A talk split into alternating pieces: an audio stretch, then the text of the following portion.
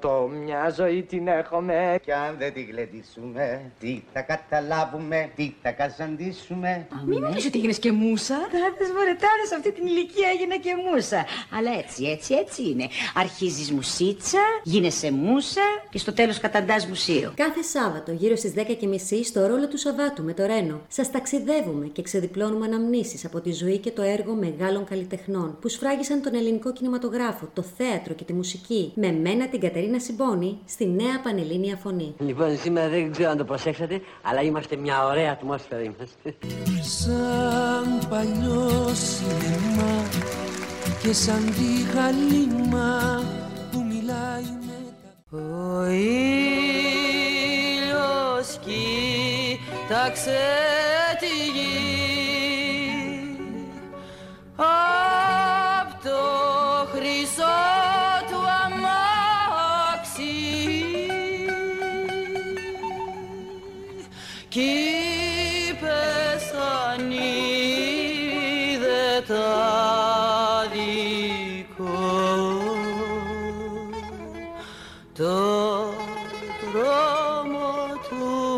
να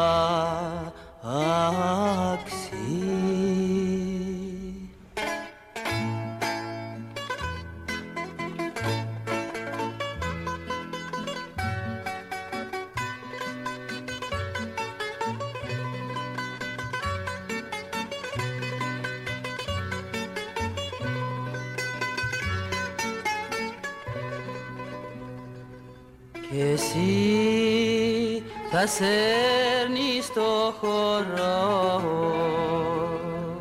σαν ξένια στη ελαφίνα και θα μαζεύεις αγκαλιές.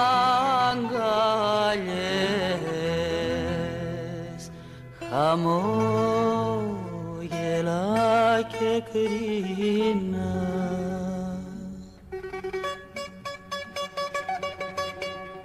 Αυτό είναι το προφίλ της Ειρήνης Παπά. Έχει βγει στο σπίτι της με φιλμ. Μετά ήρθε την έβγαλε και στο ατελείο πάρα πολλές φωτογραφίες. Έβγαινε τρομερά. Είχε τρομερό πρόσωπο. Όσες έβγαλε όλες ήταν πολύ καλές. Και αυτή έχει πάει σε εκθέσεις, έχει πάρει και, άλλα, βρω- και πολλά βραβεία. Και δεν έκανε καμία προσπάθεια, απλώς κοιτούσε, είχε τρομερά χαρακτηριστικά και έκφραση, εκφραστικό πρόσωπο. Κοτίνιασε η Ανατολή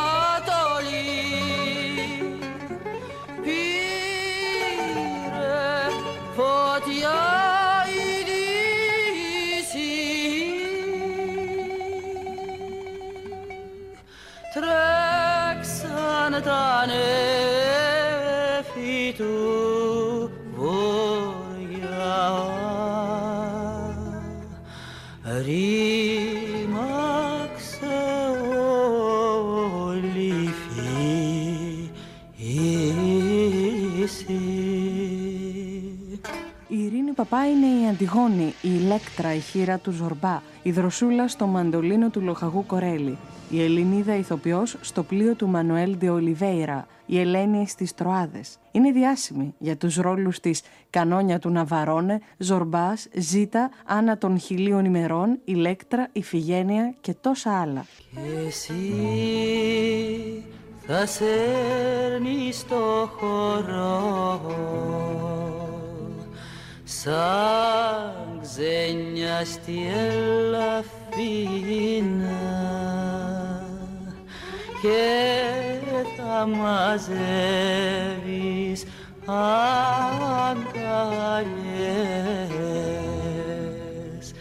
Χαμόγελα και κρίνα. Χαμόγελα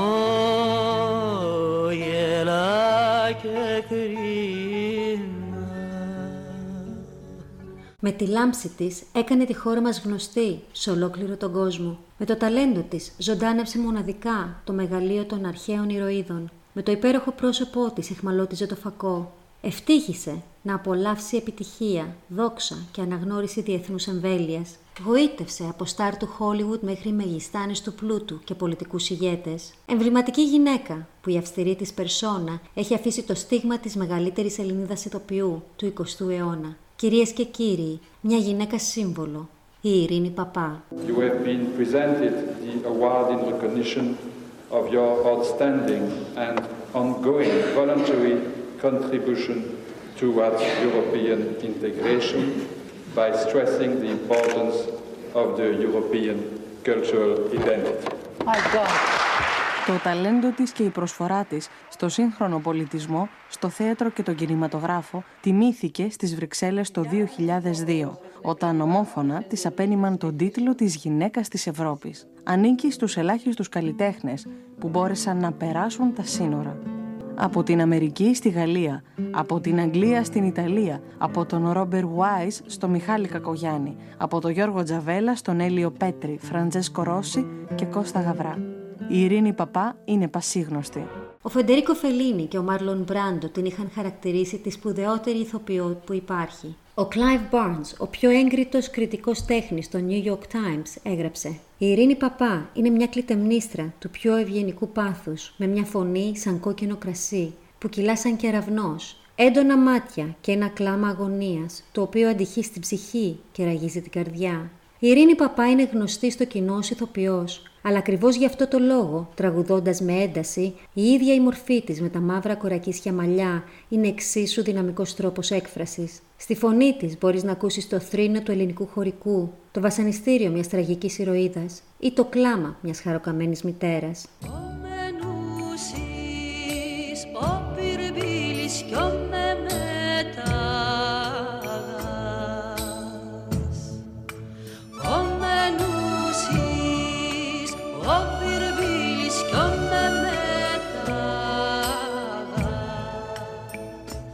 Όχι μου είναι πραγματικά τα καλύτερα μου δώρα. Έχω δώσει τον εαυτό μου τα όχι μου και είναι τα καλύτερα μου. Αυτά με πήγαν στον δρόμο μου. Μου δώσανε, πώς να σου πω, τη δύναμη να προχωρήσω κατά αυτόν τον τρόπο, που δεν είναι και, δεν είναι και όλοι έτσι. Δεν μου πολύ αρέσει εμένα. Εγώ αποφάσισα να ασχοληθώ με την τραγωδία τελευταία διότι δεν μου αρέσει το αστικό θέατρο καθόλου. Είναι σαν φωτογραφία. Πάντως αυτό που είπες για τα όχι σου, αυτοί που λένε όχι, ξέρουν και πότε να πούν και το ναι του. Γιατί εγώ πιστεύω ότι ο χαρακτήρας σου μορφώνεται και η μοίρα σου κατά κάποιον τρόπο, γιατί ο χαρακτήρας σου είναι αυτός και οι αποφάσεις που παίρνεις. Οι αποφάσεις που παίρνεις σε πάνε σε έναν δρόμο. Σαν πως εσύ δεν πας και έρχεσαι μπρος και πίσω στις αποφάσεις σου. Δηλαδή όταν, όταν βάλεις χαράξιμη γραμμή, πας κατευθείαν επάνω. Κοίταξε, ε, κάνεις οπωσδήποτε μία, ένα έλεγχο στα πράγματα, όλα, όλα, όλα, όλα, όλα, μέχρι που να μην μπορεί να είναι αλλιώς. Όχι. Εκείνο λοιπόν το που μπορεί να μην είναι αλλιώς, το κάνεις. Όπω και στη δουλειά. Δηλαδή στο θέατρο, στη δουλειά μου. Θα τα πω 10 φορές, 800 φορές θα το διαβάσω κάθε φορά. Και όταν έχω και παράσταση, 4 φορές όλη την ημέρα θα το περνάω, θα το ξαναπερνάω. Γιατί μήπως ξέχασα κάτι. Όχι από λόγο, από αίσθημα, από πάθος. Θέλω δε να είμαι σαφής όταν είμαι επί σκηνής. Λένε καμιά φορά κάτι σαν χλαμάρες μερικοί συνάδελφοι. Όχι συνάδελφοι, ένας κύριος μια φορά μου λέει, Μα η Εκάβη λέει είναι σύμβολο. Θα βγω, λέω εγώ, πώς θα βγω απάνω; Και θα έχω τώρα στιάνακτα στα χέρια μου να, σπαρα, να σπαράζω και θα λέω, Κοιτάξτε, εγώ είμαι Σύμβολο. Σύμβολο. Δεν είναι πράγματα αυτά. Εγώ πιστεύω στη ρεαλιστική. Τι μεγάλωσα στο χιλιομόδι και εκεί πέρα είδα τις γυναίκες πω κλαίνε αληθινά έναν άντρα που τους πέθανε ένα παιδί. Δεν υπάρχει φακός. Τώρα όλα τα βαφτίσια έχουν φακό. Όλες οι κηδείες φακό. Όλα τα γάμοι φακό. Δεν γίνεται τίποτα. Δεν μπορεί ούτε να πεθάνεις. Κατάλαβες. Εκεί θα σε φωτογραφίζουν μέχρι να πεθάνει. Δεν είναι σωστά. Είναι δηλαδή. Κατάλαβες. Η Ειρήνη Λελέκου, όπως ήταν το πραγματικό της όνομα, γεννήθηκε στις 3 Σεπτεμβρίου του 1929 σε ένα χωριό στο μικρό ορεινό Χιλιομόδι Κορινθίας. Οι περισσότερες αναφορές δείχνουν, λανθασμένα, ως ημερομηνία γέννησης της 3 Σεπτεμβρίου του 26. Σύμφωνα με το Δημοτολόγιο και τους εκλογικούς καταλόγους, η σωστή ημερομηνία είναι 3 Σεπτεμβρίου του 29. Το 1929 και υπάρχουν και όλα τα χαρτιά στο χιλιομόδι. Ο πατέρας μου και η μάνα μου ήταν δάσκαλοι και μας μιλάγανε για την αρχαιότητα, για την Ελλάδα, για όλα. Και εγώ είχα δασκάλα τη μάνα μου. Με έπαιρνε από το χεράκι και πηγαίναμε στο άλλο χωριό από το χιλιομόδι, μες στα νερά, μες στα αυτά, μες στα κρίσταλα. Και είχα και κάτι παπούτσα, να, με κάτι τρύπες από κάτω. Η Ειρήνη γεννήθηκε σε οικογένεια δασκάλων, όπως ο παππούς της, οι γονείς της και η θεία της, που την επηρέασαν στη μόρφωσή της. Η μητέρα της Ελένη Λελέκου από το γένος Πρεβεζάνου ήταν δασκάλα, από την οποία είχε ακούσει πολλά παραμύθια και ιστορίες. Ο πατέρας της Σταύρος Λελέκος ήταν καθηγητής κλασικού δράματος. Υπήρξε διευθυντής στο σχολείο του Σοφικού Κορινθίας και την έμαθε να διαβάζει αρχαίους Έλληνες. Οι γονείς της είχαν τέσσερα κορίτσια. Αδερφές της ήταν η Ευαγγελία Λελέκου, ιατρός ακτινολόγος και πρώην διευθύντρια του νοσοκομείου Αγίου Σάβας, και η λογοτέχνηδα και ποιήτρια Δέσποινα Λελέκου. Ο πρόπαπούς της Σταύρος Λελέκος γύρω στα τέλη του 19ου αιώνα έγραψε το πρώτο συντακτικό της ελληνικής γλώσσας το 1881, όπως και άλλα βιβλία για τη δευτεροβάθμια εκπαίδευση. Οι γονείς της είχαν αντιρρήσεις όταν στην εφηβεία της τους είπε ότι ήθελε να γίνει ηθοποιός. Ανιψιός της Ειρήνης είναι ο σκηνοθέτης και σεναριογράφος Μανούσος Μανουσάκης, γιος της αδερφής της Δέσποινα. Επίσης, ανιψιό τη είναι ο ηθοποιός Έαντας Μανθόπουλος, γιος της αδερφής της Ευαγγελίας. Για τον κόσμο είσαι Ειρήνη Παπά. Δηλαδή, Ε, σε αγαπάνε τόσο πολύ αυτοί οι άνθρωποι. Όχι εδώ. Και εδώ δεν, δεν μου λείπει αυτή η αγάπη και η- έρχεται ο κόσμος κοντά μου. Αλλά εγώ μου λιγάκι ντρέπομαι. Ντρέπομαι πάρα πολύ όταν μου λένε να αντιπροσωπεύεις την Ελλάδα. Λέω, μα γιατί μου δίνετε εμένα όλο το βάρος; Πάρτε κι εσείς λίγο. Γιατί είναι πάρα πολύ όταν σου το λένε και δεν μπορεί να κάνεις και λάθη. Εδώ που τα λέμε, έχεις αδικήσει την Ελλάδα. Έχει αδικήσει Να την έχω Ελλάδα αδικήσει γιατί; πολύ. Γιατί η γενιά, η, αυτή που ανεβαίνει, η γενιά των συνεργατών μου, η γενιά της κόρης μου, εσένα δεν σε είδανε όπως εσύ φέτος τι Σιρακούσες. Έκανες ένα ολόκληρο θέατρο να πηγαίνει και να έρχεται με την παράστασή σου. Κατάλαβες ποια είναι η δεις, διαφορά; ε, Όχι, δεν δεν φταίω εγώ. Έφυγα από την Ελλάδα γιατί ήθελα να δω πού παίζουν καλύτερα. Ήθελα να μάθω δηλαδή. Δεν πήγα για να κάνω καριέρα, δεν τη σκέφτηκα ποτέ την καριέρα, γιατί νομίζω ότι η καριέρα έρχεται από μόνη της άμα εσύ κάνεις καλά τη δουλειά σου. Δηλαδή δεν μπορεί να τη πρόξεις, δεν μπορεί να τη κάνεις ενέσεις δηλαδή, της καριέρας σου. Και με αυτό θα ξέρουν ποιο είναι το όνομά σου κτλ. Δεν είναι έτσι. Εγώ πιστεύω πάρα πολύ στη δουλειά. Ο πατέρας της Ειρήνης ήταν πολύ ανοιχτόμυαλος και πίστευε πως οι γυναίκες ήταν ίσες με τους άντρες και έτσι διαπαιδαγωγούσε και τις τρεις κόρες του. Η ίδια σε συνέντευξή της ανέφερε για τον πατέρα της. Με έμαθε ότι υπάρχουν μόνο μία αριστοκρατία του πνεύματος. Δεν υπάρχουν κύριοι και επίσημοι, αλλά άνθρωποι. Με έμαθε ότι ο σεβασμός με υποτιμά, ενώ η αγάπη με ξυψώνει. Μουχτάρ ήρθες.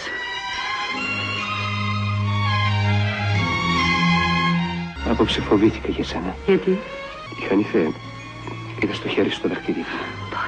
Μη φοβάσαι. Ο Μουχτάρ είναι κοντά σου. Έπρεπε να το περιμένω πως κάποτε θα το μάθαινα. Φροσίνη, τι έχεις; Τίποτα. Φροσίνη, θα μ' αγαπάς. Μουχτάρ, πρέπει να χωρίσουμε. Φροσίνη. Μη θα πως δεν θα μου κοστίσει. Σ' αγαπώ. Μα ντρέπουμε για αυτή μου την αγάπη που δεν την έχει ευλογήσει ο Θεός μου. Μα τι... Άσε με να μιλήσω. Σ' αγαπώ, Μουχτάρ, μα δεν έπρεπε να γίνει. Όλα σε διώχνουν από κοντά μου. Η θρησκεία μου, η πατρίδα μου. Κλαίω μερόνυχτα παρακαλώντας την Παναγιά να με συγχωρέσει. Η αγάπη μας είναι κολλασμένη, Μουχτάρ. Φροσίνη, τι είναι αυτά που λες; Αφού σε αγαπώ και μ' αγαπάς. Υπάρχει τίποτα άλλο στον κόσμο από την αγάπη. Υπάρχει ο Θεός μου, Μουχτάρ, και η σκλαβωμένη γενιά μου. Ο Θεός δεν ξεχωρίζει πατρίδες, Φροσίνη. Είναι ο Θεός της αγάπης. Η σκλαβωμένη γενιά σου σε μένα βρήκε πάντα ένα φίλο. Παναγιά μου, δώσ' μου τη δύναμη να μην με μεθάει η φωνή σου, να μην με κολλάζουν τα μάτια σου, να μην με καίει η ανάσταση σου και τα χείλια σου. Σ' αγαπώ, Φροσίνη. Τίποτα στον κόσμο δεν μπορεί να μας χωρίσει. Η Ειρήνη Παπά ξεκίνησε από την ηλικία των 15 ετών ως ραδιοφωνική παραγωγός, τραγουδίστρια και χορεύτρια σε διάφορες εκδηλώσεις. Παρακολουθούσε μαθήματα υποκριτικής στη Δραματική Σχολή του Εθνικού Θεάτρου, που τότε ονομαζόταν Εθνική Σχολή Κλασικού Θεάτρου, με σπουδαίους δασκάλους, όπως ο Γλινό, ο Παρασκευάς, ο Καριντινό και ο ίδιος ο Ροντήρης. Το 1947 η Ειρήνη παντρεύτηκε τον σκηνοθέτη και ηθοποιό Άλκη Παπά, με τον οποίο χώρισαν το 1951 αλλά διατήρησε μέχρι και σήμερα το επίθετό του. Η ίδια προτιμούσε να γράφει το επίθετό της με ένα π. Σύμφωνα με άλλες πληροφορίες, ο γάμος τους διήρκησε από το 1943 ως το 1947. Εγώ είχα αυτή την ε, περίεργη. Από πολύ μικρή έκανα λιγάκι αυτά που ήθελα. Έτσι. Έπαιρνα ρίσκο. Δηλαδή έφευγα. Όπως και όπως παντρεύτηκα. Παντρεύτηκα γιατί έπρεπε να παντρευτώ, γιατί εγώ νόμιζα ότι. Επειδή... Πόσο ήσουν; Ήμουνα 18 χρονών και πήγα στη μάνα μου και ήμουν εγώ έτσι πολύ όμορφη και τα λοιπά και βλέπει τον άντρα μου που δεν ήταν τόσο όμορφος και λέει πάει το κορίτσι μου και μου λέει άμα πάρεις λέει τον Άλκη θα πεθάνω. Λέω να πεθάνεις και έφυγα. Κλέφτηκα και πήγα στη Θεσσαλονίκη και παντρεύτηκα. Με πείραξε που δεν με ρώτησε η μάνα μου γιατί θέλεις να παντρευτείς; Για να νιώσεις ελεύθερη, ε; Ε, όχι, όχι. Επειδή έτυχε να είχαμε αυτό που λένε σχέσεις πριν το γάμο, εγώ θεωρούσα ότι έχω κάνει μια αμαρτία. Γιατί κανένας δεν υπήρχε να με βοηθήσει. Οπότε Ε, την, την έλυσες. παντρεύτηκα και την αμαρτία την πέταξα. Την έλυσες. Ναι.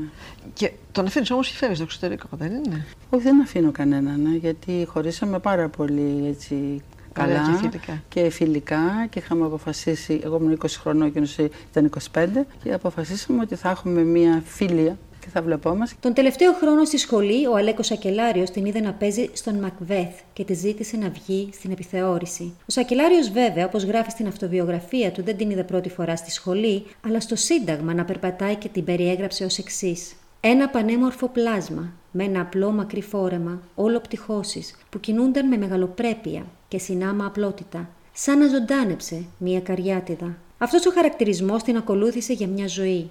Σκηνοθέτες, δημιουργοί, παραγωγή, ο τύπος, τα βιβλία της ιστορίας της τέχνης την αναφέρουν ως η ζωντανή καριάτιδα. Αν κρατούσες αυτά. Λεφτά. Γιατί; Θέλετε δηλαδή να με αγοράσετε; Όπω το πάρει. Γιατί γελάς; Μου φαίνεται περίεργο.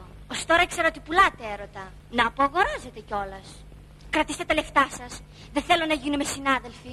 Συνάδελφοι. Στο θέατρο, η Ειρήνη Παπά πρωτοεμφανίστηκε το 1948 στην επιθεώρηση του Σακελάριου Γιανακόπουλου «Άνθρωποι άνθρωποι» στη λυρική σκηνή, με τους σημαντικότερους ηθοποιούς της εποχής. Ο ίδιος άνθρωπος της πρότεινε να πάει στο Φίνο το 1948, όπου έκανε την παρθενική της εμφάνιση στην ταινία «Χαμένοι άγγελοι».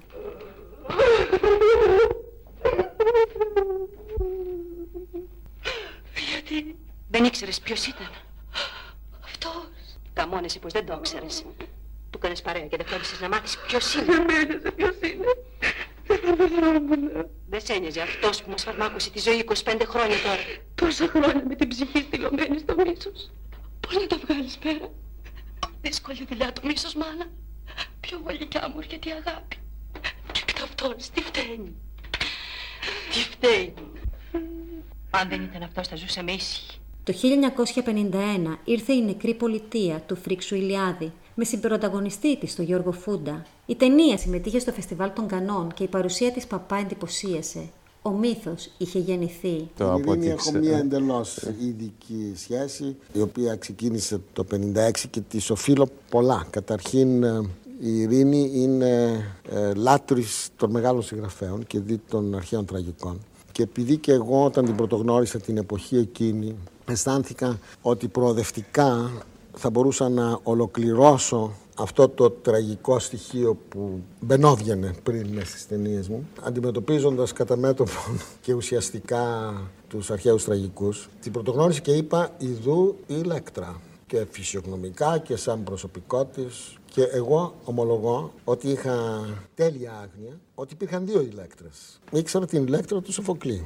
Και την παίρνω, την αγοράζω και φεύγω και βλέπω Ευρυπίδη. Και τη διαβάζω και λέω αυτό είναι γραμμένο για ταινία. Γιατί πιστεύω ότι αν ζούσε σήμερα ο Ευρυπίδης θα ήταν ο εκπληκτικότερος σεναριογράφος του κόσμου. Και σκηνοθέτης. Και σκηνοθέτης και τέτοια. Και από εκεί ξεκίνησε η συνεργασία μας με την Ειρήνη και είναι μια συνεργασία η οποία δεν, γίνεται, δεν είναι μόνο στο πλατό. Βέβαια μετά την ε, Ηλέκτρα. Και η Ηλέκτρα ήταν μια, ε, ένα σημαντικός σταθμός στην καριέρα μου γιατί ολοκλήρωσα με βάση την Ηλέκτρα την τριλογία, ανάποδα έστω, γιατί η Ηλέκτρα ε, χρονολογικά είναι η τρίτη. Αλλά έχοντας κάνει την Ηλέκτρα με την Ειρήνη νέα, τι συνέβη, το θαύμα. Ότι μπόρεσε να παίξει τις τρεις γυναίκες της ίδιας οικογένειας σε διαφορετικές ηλικίες και να γίνει ο υπέροχος συνδετικός κρίκος και των τριών. Και η ομορφιά της, ας πούμε, στις Τροάδες, η οποία είναι εκπληκτική, αλλά εγώ θεωρώ ότι στην Ιφηγένεια αυτό που κάνει η Ηλέκτρα, η Ειρήνη, είναι όχι μόνο συναρπαστικό και φοβερά δύσκολο και υπέροχο και το και είμαι γεμάτος ε, θαυμασμό. Από τα πρώτα της βήματα στο θέατρο συμμετείχε σε αρχαίες τραγωδίες και πολύ γρήγορα έγινε πρωταγωνίστρια. Μάλιστα έλαβε εξαιρετικές κριτικές για την Μύδια και την Ηλέκτρα. Το 1962 γύρισε μαζί με τον Μιχάλη Κακογιάννη την κινηματογραφική μεταφορά της Ηλέκτρας, μαζί με τον Γιάννη Φέρτη, την Αλέκα Κατσέλη και τον Μάνο Κατράκη. Η ταινία διακρίθηκε και στο εξωτερικό, όπου πήρε συνολικά 24 βραβεία. Η πουλεφωνιά, εσύ που έριξες σε μας τους δυο σορφάνια μαύρη. Μίλα και πες μου, τι σου φταίξαμε. Δειλέ που μείνες από τη μάχη μακριά για να κυλιέσαι σε παράνομα κρεβάτια. Και πίστεψες πως μια γυναίκα που τον άντρα της κρυφά ετοιμάζει μπορεί στον άλλο να σταθεί πιστή. Μα το ξέρεις κι εσύ και η μάνα μου πως γάμο ανώσιο κάνατε. και σαν κακούργια ζούσατε μαζί. Ο ένας σας τον άλλον ξεγελώντας. Και όπου περνούσες λέγανε της κλητεμνίστρας ο άντρας. Αυτή τον έφτιαξε και αυτή στο σπίτι κυβερνά.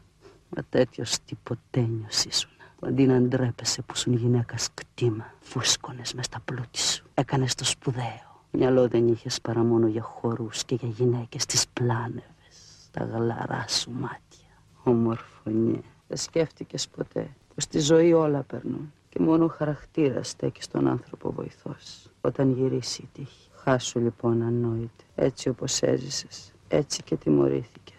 Η συνεργασία της με τον Κακογιάννη συνεχίστηκε και το 1971 με τις Τροάδες, όπου συμπεραταγωνίστησε με την Catherine Hepburn, με την οποία έγιναν και καλές φίλες, και το 1977 με την Ιφηγένεια. Οι συγκεκριμένες ταινίες βραβεύτηκαν επίσης. Συνολικά γύρισε πάνω από 80 ταινίες και έκανε σπουδαία διεθνή καριέρα, αφού γυρίσματα πραγματοποιήθηκαν σε όλα τα μήκη και πλάτη της γης. Έπαιξε μεταξύ άλλων με τον Μάρλον Μπράντο, τον Ιβ Μοντάν, τον Γκρέγκορι Πέκ, τον Anthony Quinn, τον James Cagney. Κύριε Ποπουλίνα! Ε, κύριε Ποπουλίνα! Άσε με μένα. Τι θέλεις, Δήμο; Θέλουμε την καπετάνισσα. Και τι να θέλετε; Έχουμε ένα λογαριασμό μαζί της. Τι αγαπάτε, Άρχοντας. Ο γιος σου μας έκλεψε την ανιψά μας. Και εσύ την κρύβεις μέσα στο σπίτι σου. Προτού την κλέψει ήρθε και σας τη ζήτησε. Τίμια και αντρίκια. Και εμείς του είπαμε πως δεν τον θέλουμε για γαμπρό. Γιατί, επειδή απομείναμε φτωχοί και να φοράς τώρα εσύ τσιλεύτερα τα αρματά σου. Για επειδή έχεις προσωπικά μαζί μου. Αν δεν μας δώσεις πίσω τώρα μέσα στο κορίτσι, θα έχουμε κακά ξεμπερδέματα. Το κορίτσι τώρα είναι νύφη μου και τις φοβέρες σας δεν τις λογαριάζω. Μιλάς αστόχαστα, Μπουμπουλίνα, και θα το πληρώσεις. Το κεφάλι μου δεν το σκύψα ποτέ. Μήτε σε αχθρό, μήτε σε φίλο. Θα το σκύψεις τώρα για τις τροπές του γιού σου. Ο γιος με έπραξε σαν άντρας. Οι τροπές είναι δικές σας. Σαν κλέφτης έπραξες, σαν τυποτένιος. Όξω από το σπίτι μου, σκουλίκια. Πάρε το λόγο σου πίσω, Μπουμπουλίνα. Αν θέλετε το μεταλλέω, όξω από το σπίτι μου. Οι ταινίες της σημείωσαν μεγάλη επιτυχία στο εξωτερικό και η προβολή της χώρας συνέλαβε στην ανάπτυξη του ελληνικού τουρισμού. Η ίδια είχε δηλώσει για τα κριτήρια με τα οποία επέλεγε τους ρόλους της. Ποτέ δεν θέλησα να παίξω αισθησιακούς ρόλους ή ρόλους επιθυμητών γυναικών. Αυτό που ήθελα πάντα είναι να παίζω εμένα, δηλαδή την ανεξάρτητη αγωνίστρια. Το 1967 τη χειροκρότησαν και στο Broadway για το έργο εκείνο το καλοκαίρι, εκείνο το φθινόπωρο, στο πλευρό του John Voight. Το 1979 στο Ηρόδιο, όταν ήταν να παιχτεί ο Αντώνιος και η Κλεοπάτρα, βρέθηκε σε διαμάχη με τον Δημήτρη Χόρν, που είχε εκφραστεί απαξιωτικά εναντίον της. Μετά το Ζορμπά, για να ξέρεις, ε, για να δεις πόσο άσχημα φέρονται καμιά φορά η παραγωγή. Επειδή είχα πολύ μεγάλη επιτυχία, τέσσερα χρόνια έκανα να βρω δουλειά. Τέσσερα χρόνια. Και πώς θα ζήσει με αυτά που έχεις, αυτά που ίσως σου περισσέψανε λίγο. Θα νόμιζα ότι ήταν όλες τι προτάσει στα πόδια σου. Όχι. Γιατί λέει που δεν τη βάλουμε, είναι λίγο περίεργη. Νομίζανε ότι δεν. Ότι καταβροχθίζω τον, τον πρωταγωνιστή, το ένα το άλλο. Θα ακολουθήσουν 14 ακόμα ελληνικές και 55 ξένες ταινίες, όπως Η Νεκρή Πολιτεία το 1951, The Guns of Navarone το 1961, Η Αντιγόνη, Η Ηλέκτρα, Zorba the Greek, Zed, Anne of the Thousand Days, The Trojan Woman, The Message, Ιφηγένεια, Κρίστο Σι Εφερμάντο, Ένα Εμπόλι και Μαντολίνο του Καποτάν Κορέλι το 2001. This is a, a, a the film deals with a, a, a period in Greece that's still very controversial, still a lot of argument. But are the filmmakers, do you feel, being being true to the spirit of the times? Εξαρτάται ποιος το έχει κάνει. Μέχρι τώρα εμείς οι Έλληνες δεν έχουμε κάνει ταινία για τον εμφύλιο. Πολύ μικρές ταινίες και όχι πολύ μεγάλες. Οι μεγάλες ταινίες έχουν γίνει από, τον, από τους ξένους. Έγιναν τα κανόνια του Ναβαρόνε, ήταν η Ελένη του Νίκολας Γκέιτς και είναι τώρα το μαντολίνο του Καπτάν Κορέλη. Ε, νομίζω ότι από τη μια μεριά η Ελένη ήταν, επειδή ξέρετε ήταν εμφύλιος ο πόλεμος και όλες οι μεριές έχουν δίκιο και άδικο και όλες οι μεριές έχουν θύματα. Λοιπόν, από τη μεριά του Γκέιτς υπήρχαν τα θύματα, η μάνα του. Και είναι φυσικό να μην μπορεί να καταλάβει την πλευρά την αριστερή. Από τα κανόνια του Ναβαρόνα ήταν για την κατοχή τη γερμανική, οπότε εκεί ήταν όλοι εναντίον των Γερμανών και ήταν αυτό. Τώρα αυτό εδώ μπαίνει μέσα στα χωράφια τα ελληνικά, αλλά ευτυχώς η ταινία δεν μπαίνει πολύ. Και έτσι δεν έχουμε προβλήματα. Δηλαδή η ταινία, το φιλμ, το, το εξετάζει καλά το θέμα και από τη μεριά την πιο αληθινή. Ενώ στο βιβλίο υπάρχουν πολλά πράγματα που ένας Έλληνας όταν το διαβάζει λέει όχι και έτσι δεν είναι αλήθεια. Σύμφωνα με τον κριτικό Roger Ebert, είχε τρία μειονεκτήματα. Η ειρήνη ήταν ψηλή και και έκανε πολλούς ηθοποιούς να μην θέλουν να σταθούν δίπλα της. Η ομορφιά της ήταν ανταγωνιστική για τις άλλες ηθοποιούς και η βαριά πελοποννησιακή προφορά της. Ο Πορτογάλος σκηνοθέτης Μανουέλ Ντε Ολιβιέρα είχε πει ότι η πανέμορφη και μεγαλοπρεπή φιγούρα που ενσαρκώνει τη γυναικεία ψυχή στη βαθύτερη έκφρασή της και η εικόνα της Ελλάδας όλων των εποχών είναι η Ειρήνη Παπά. Gregory Peck, David Niven, Anthony Quinn, Stanley Bakes, James Darren, Gia Scala είναι οι στάρ του Hollywood που πρωταγωνιστούν στην ταινία. Χρειάζονται όμως και μία Ελληνίδα ηθοποιό. Το ρόλο της που τελικά έπαιξε με την Παπά ήταν να τον παίξει η Μαρία Κάλλας. Αλλά τελικά τον έπαιξε η Παπά γιατί μάλιστα ήταν να είναι και ο Νάσης συμπαραγωγός της ταινίας. Τελικά η Κάλλας είπε όχι, πήρε την Ιωάννη Παπά, η οποία είχε, ήδη είχε κάνει κάποια βήματα στην εθνική καριέρα, ήδη από το 53 που είχε πάει, 52, που είχε πάει στις Κάλε με την Πολιτεία. Η γύρω δηλαδή διεθνείς παραγωγέ. Είναι μεγάλος ο γυαλός, είναι μακρύ το κύμα, είναι μεγάλος ο καημός. Κι είναι πικρός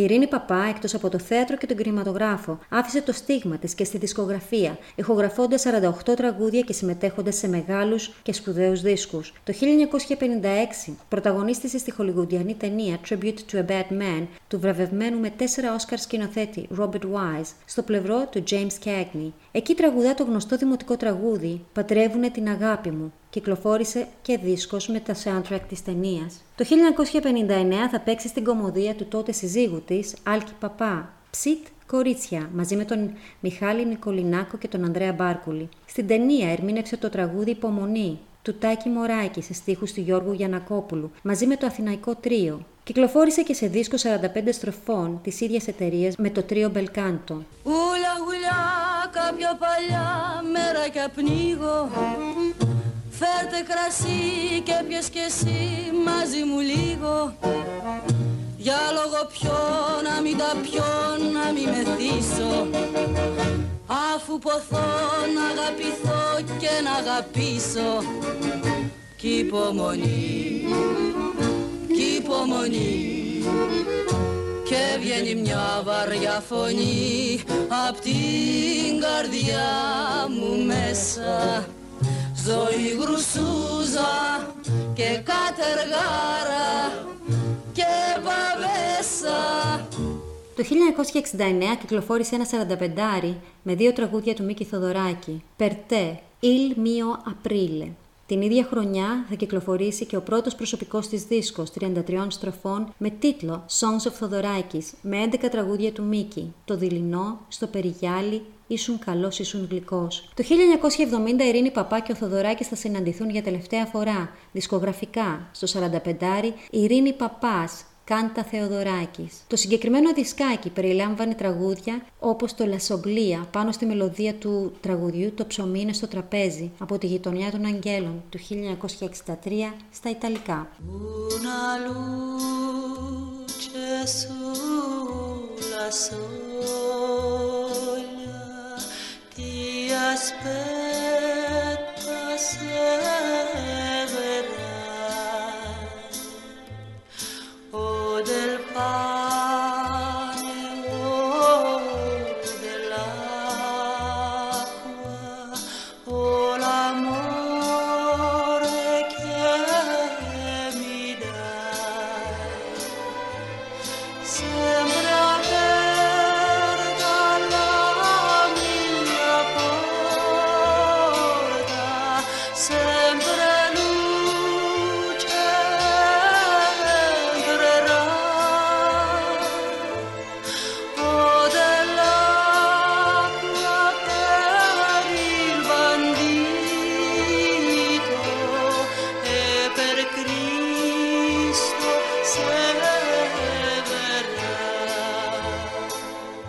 Το 1972 η Ειρήνη Παπά συμμετείχε στο θρηλυκό δίσκο των Aphrodite's Child 666, ερμηνεύοντας το τραγούδι Infinity, άπειρο. Με έναν δίσκο εγκαινιάζει ουσιαστικά και τη συνεργασία της με τον Βαγγέλη Παπαθανασίου, ο οποίος ήταν και ο συνθέτης του δίσκου. Ο πολύ σημαντικός δίσκος Ελεύθερη Πολιορκημένη του Γιάννη Μαρκόπουλου σε πορεία Διονυσίου Σολομού κυκλοφόρησε από την Κολούμπια το 1977 σε μορφή λαϊκής λειτουργίας για τρεις τραγουδιστές, τον Νίκο Ξυλούρη, τον Λάκη Χαλκιά, τον Ηλία Κλωναρίδη, με αφηγήτρια την Ειρήνη Παπά. Ο Βαγγέλης Παπαθανασίου θα ηχογραφήσει το 78 ελληνικά δημοτικά τραγούδια με ηλεκτρονική μουσική και θα κυκλοφορήσει το 1979 ένας από τους σημαντικότερους δίσκους της ελληνικής δισκογραφίας, οι Οδές. Η Ειρήνη Παπά στο εξώφυλλο του δίσκου σημειώνει χαρακτηριστικά Δημοτικά τραγούδια, ρίζα και κύτταρο της χώρας μας, μνήμη συλλογική, προσωπική εξομολόγηση, αστροφεγγιά στο Χιλιομόδι το χωριό μου, δημοτικά τραγούδια και δικά μου, καρδιά μου. Τα τραγούδια που ερμήνευσαν ήταν τα 40 παλικάρια, Νεραντζούλα, οι Κολοκοτρονέοι, το ποτάμι, Μοιρολόι και ο Μενούσης. Μία από τις άγνωστες συνεργασίες της Ειρήνης ήταν αυτή με τον Ντέμι Ρούσο το 1982 στο δίσκο Ντέμις. Τραγούδησε μαζί με τον Ντέμι, τον Βαγγέλη Παπαθανασίου και τον Τζον Άντερσον το τραγούδι Song for Free. Ο δίσκος αυτός θα κυκλοφορήσει και στα Ισπανικά, όπου η Ειρήνη Παπά συμμετέχει και στην Ισπανική εκδοχή του τραγουδιού En el nombre de la amistad. Ο Βαγγέλης Παπαθανασίου συνεργάστηκε ξανά με την Ειρήνη το 1986 σε ένα δίσκο κόσμημα για την ελληνική μουσική. Η Ειρήνη θα απαγγείλει συγκλονιστικά το άσμα ασμάτων σε ποίηση και απόδοση Λευτέρη Παπαδόπουλου και θα ερμηνεύσει σημαντικά την υπερμάχο στρατηγό, «Ο γλυκή μου έαρ», τον εμφόνο σου που βλέπω, την ωραιότητα της παρθενίας σου και Χριστός Ανέστη. Ο δίσκος περιέχει και μια σύνθεση του Βαγγέλη Παπαθανασίου, τη ραψοδία. Σήκω βοριά, έλα νοτιά, Φύσα τα κλονιά μου να ξεχυθούν, να σκορπιστούν παντού οι ευωδιές μου. Σηκωβοριά, έλα νοτιά, φύσηξτε τα κλονιά μου να ξεχυθούν, να σκορπιστούν παντού τα αρώματά μου. Σηκωβοριά, έλα νοτιά, φυσήξτε τα κλονιά μου να ξεχυθούν, να σκορπιστούν παντού τα αρώματά μου. Και ας κατεβεί ο άντρας μου. Στο κήπο που είναι δικός του. Για να γευτεί όποιον καρπό από τα κλαδιά του θέλει. Για να γευτεί όποιον καρπό από τα κλαδιά μου Η πρώτη δισκογραφική παρουσία της συνθετικής δραστηριότητας του Τάσου Καρακατσάνη για τον κινηματογράφο και την τελευταία δισκογραφική εμφάνιση της Ειρήνης Παπά καταγράφονται στο soundtrack της ταινίας του Γιάννη Ιωάννου και το τρένο πάει στον ουρανό το 2001. Στην Ελλάδα δεν έχει αναγνωριστεί τόσο όσο διεθνώς Τιμήθηκε με το παράσημο του ταξιάρχη του τάγματος του Φίνικα από τον πρόεδρο της Δημοκρατίας, Κωστή Στεφανόπουλο, το 1995. Το 2008 η Ιταλία τίμησε την Ειρήνη Παπά με το βραβείο Ρώμη στο αρχαίο θέατρο της Όστια Αντίκα. Τότε, όταν παρέλαβε το βραβείο της, είχε πει «Δεν ξέρω αν πρέπει να κλάψω ή να γελάσω. Μπορώ μόνο να πω ότι η Αθήνα θα είναι πάντα η μητέρα μου, αλλά η Ρώμη παράλληλα είναι δεύτερη μητέρα μου από ξεκάθαρη επιλογή.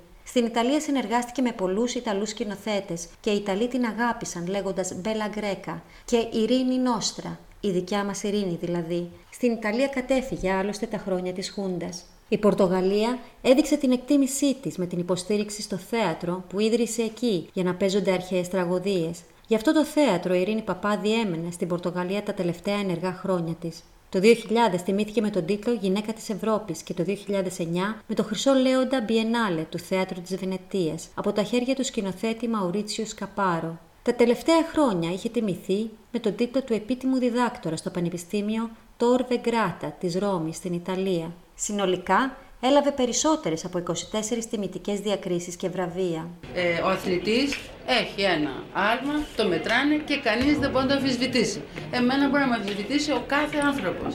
Και αυτό είναι μια, μια δύναμη της αβεβαιότητας που μας έχει εδώ πέρα και από τη μια μεριά τη δική μας υπάρχει και μια γενναιότητα. Κάθε μέρα να είσαι στη φωτιά και κάθε μέρα να πρέπει να δεις εξετάσεις και κάθε μέρα μπορεί και να μην αρέσει σε κανέναν. Το σκέφτεσαι. Δεν υπάρχει. Δεν υπάρχει. Δηλαδή, αν υπάρχουμε εμείς εδώ, Υπάρχουμε γιατί αρέσουμε σε εσάς, εσείς μας εγκρίνετε, εσείς λέτε ναι, εντάξει, ε, κάποιος κριτικός θα πει ξέρω εγώ καλά, κακά. Θέλω να πω, υπάρχουμε γιατί εσείς μας εγκρίνετε και εγκρίνετε το μέγεθός μας. Οι φήμες για την προσωπική της ζωή ήταν πάντα έντονες, αλλά εκείνη δεν μιλούσε ποτέ στις συνεντεύξεις της για τους έρωτες, τους γάμους και τα παιδιά που τελικά δεν απέκτησε. Το 1954 η Ειρήνη γνώρισε τον άντρα που αργότερα θα αποκαλούσε τον έρωτα της ζωής της, τον Μάρλον Μπράντο που βρισκόταν τότε στο απόγειο της καριέρας του. Το ζευγάρι έβγαινε κρυφά και είχε μια μακρά και έντονη σχέση μακριά από τα φώτα της δημοσιότητας. 50 χρόνια αργότερα μετά το θάνατο του Μπράντο μίλησε δημόσια για το θρηλυκό ηθοποιό. Δεν έχω αγαπήσει ποτέ έναν άντρα όπως αγάπησα τον Μάρλον. Ήταν ο μεγάλος έρωτας της ζωής μου. Ο άνθρωπος που νοιαζόμουν περισσότερο και επίσης αυτός που εκτιμούσα περισσότερο. Δύο πράγματα που γενικά είναι δύσκολο να συμβιβαστούν, είχε πει η Ειρήνη Παπά τον Ιούλιο του 2004 στην Ιταλική εφημερίδα Corriere della Sera. Αυτή ήταν και η πρώτη φορά που έγινε γνωστός ο έρωτας της Ελληνίδας ηθοποιού με τον κορυφαίο στάρ του Hollywood. Η θειολόδη σχέση είχε μείνει κρυφή και αναμολόγητη καθ' όλη τη διάρκεια της. Η παπά ομολόγησε ότι οι δύο τους δεν ήταν πρόθυμοι να μοιραστούν αυτή τη σχέση με κανέναν. Μια σχέση που δεν ήταν πραγματικό μυστικό, αλλά κάτι πολύ προσωπικό. Εγώ ήμουν ένα 20 χρονό κοριτσάκι, πολύ προς τα αριστερά, πολύ δεν ήμουν καθόλου με τους διαδόχους που δεν πολεμάνε για να κερδίσουν τον τίτλο. Ήμουν δηλαδή ένα τσακαλάκι. Και πάω εκεί πέρα και ξαφνικά βρίσκομαι σε αυτή την πισίνα που ο κύριος Αλιχάν καλούσε τους ηθοποιούς. Ήταν μια πισίνα και είχε μια ζωντανή ορχήστρα, τότε ήταν το τσικ του τσικ και βρίσκομαι εγώ τσικ του τσικ να χορεύω με τον Αλιχάν. Ήταν και λίγο λιγδιάρης. Λοιπόν, τέλος πάντων, όχι, μην γελάς, έτσι είναι, γιατί αυτό με έχει πληγώσει πάρα πολύ. Λοιπόν, πιο καλύτερο από μια σταχτοπούτα, από μια φτωχή χώρα, να θέλει αυτό το κοριτσάκι να αναρριχηθεί και να γίνει πριγκίπισσα, με ρωτήσανε εμένα. Αν είμαι εγώ στα ακτοπούτα και αν θέλω εγώ να γίνω ποτέ πριγκίπισσα. Έρωτα ανεκπλήρωτος ήταν για τον συγγραφέα Γκάμπριελ Γκαρσία Μάρκε.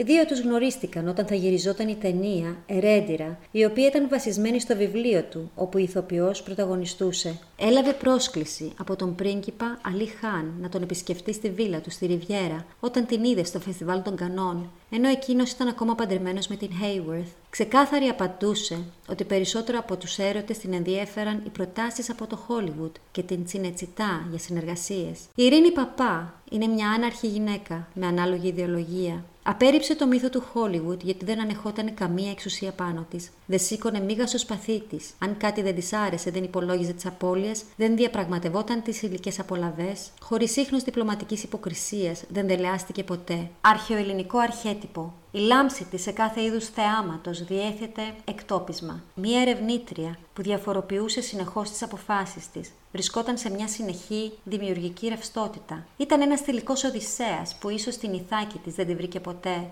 Η Ειρήνη Παπά έβγαλε τα ρούχα της όταν αυτό ήταν ταμπού. Ηχογράφησε ένα LP με τραγούδια του Θοδωράκη στην εξορία δάνεισε το κύριο της σε μια ταινία για τη δολοφονία του Λαμπράκη, όταν αυτό θα μπορούσε να σήμαινε την απέλασή της από την Ελλάδα. Υπήρξε η μουσα του Κακογιάννη και του Μανουέλ Ντοελιβιέρα. Δούλεψε με τους μεγαλύτερους σκηνοθέτες του κόσμου, απέναντι από τους καλύτερους ηθοποιούς, ερμηνεύοντας ρόλους σε ένα ευρύ φάσμα γλωσσών. Από τα Ιταλικά στα Ισπανικά, από Αγγλικά, Ιταλικά, Ιουγκοσλάβικα, Ρουμάνικα και Γαλλικά. Δεν υπήρξε μόνο η πεμπτουσία της Ελληνίδας ηθοποιού. Η Ειρήνη Παπά, η πρωτόγονη δραματικότητά της, είναι παράλληλη με του Τσέπλεν, την Γκάρμπο, τον Γκέιμπл, τη Μέρλεν. Δεν το εννοούσα ότι εγώ δεν μπορώ να γεράσω. Εγώ θα γεράσω άνετα και ωραία, χωρίς ντροπή και χωρίς καμία ενοχή. Γιατί αυτή είναι η μοίρα μας. Αλλά το δεν επιτρέπεται να γεράσω και δεν μπορώ να γεράσω είναι αυτά που αναθέτουν στη γυναίκα. Ως πόθος η γυναίκα είναι το δεκαενιάρικο που μου σχοβολάει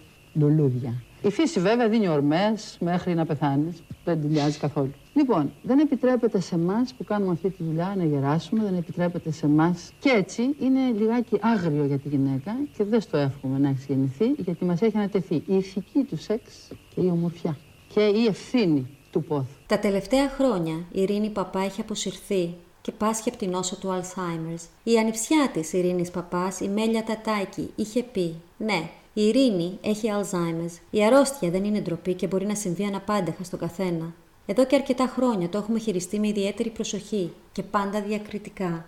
Στα 95 της χρόνια και με κατάμαυρα μαλλιά, καθώς τα νύψια της που την θέλουν όμορφη, προσεγμένη και κοκέτα, φροντίζουν να την επισκέπτεται συχνά μια κομμότρια για βαφή. Ζει στο σπίτι της στην πλάκα με τη συνεχή φροντίδα των ανιψιών της και δεν είναι κατάκητη, είναι ασφαλώς πάρα πολύ προσεγμένη. Τη φροντίζουν τρεις ακόμα γυναίκες και ένας φυσιοθεραπευτής που τη γυμνάζει συστηματικά πέντε φορές την εβδομάδα. Άλλωστε η ίδια κρατούσε πάντα την ιδιωτικότητά της μακριά από τη δημοσιότητα. Αυτό προσπαθούμε να κάνουμε κι εμείς, είχε πει η Μέλια. Η ζωντανή καριάτιδα ξυπνά και κοιμάται στη σκιά των Μαρμάρων, κάτω από την Ακρόπολη. Στις 19 Ιουλίου του 2022, ένα νέο θέατρο άνοιξε προς τιμήν της. Το θέατρο που φέρνει το όνομά της είναι πέτρινο και χωρητικότητας 800 θέσεων και αποτελεί ένα σπουδαίο πυρήνα τέχνης και πολιτισμού. Εγκαινιάζουμε το νέο ανοιχτό θέατρο στο Χιλιομόδι, τιμούμενο την σπουδαία Ελληνίδα ηθοποιό Ειρήνη Παπά, ανέφερε ο Δήμαρχος Κορινθίων, σημειώνοντας πως στο θέατρο θα φιλοξενούνται σημαντικές παραστάσεις και εκδηλώσεις, όπως η παράσταση του Εθνικού Θεάτρου φέτους, Μίδια.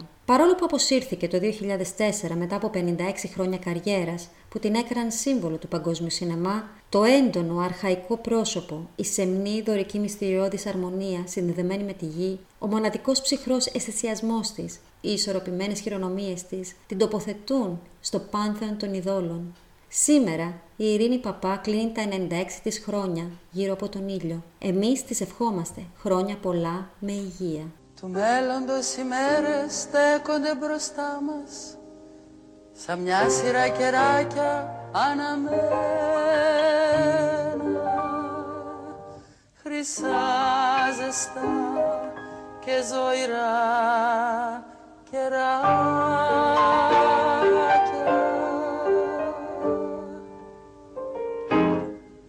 Οι περασμένες μέρες πίσω μένουν μια θλιβερή γραμμή κεριών σφισμένων τα πιο κοντά βγάζουν καπνών ακόμα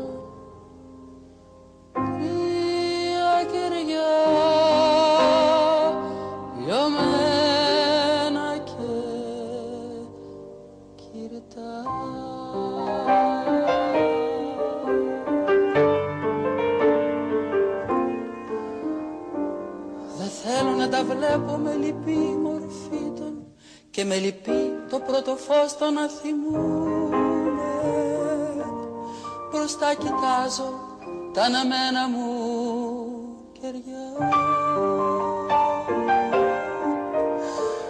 Δεν θέλω να γυρίσω να μη δυο και φρίξω τη γρήγορα που η σκοτεινή γραμμή μακραίνει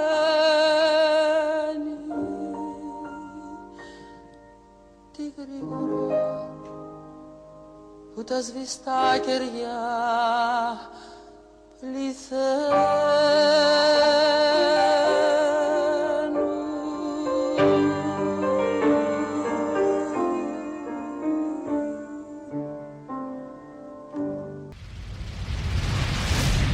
Νέα Πανελλήνια Φωνή. 14-22 μεσαία κύματα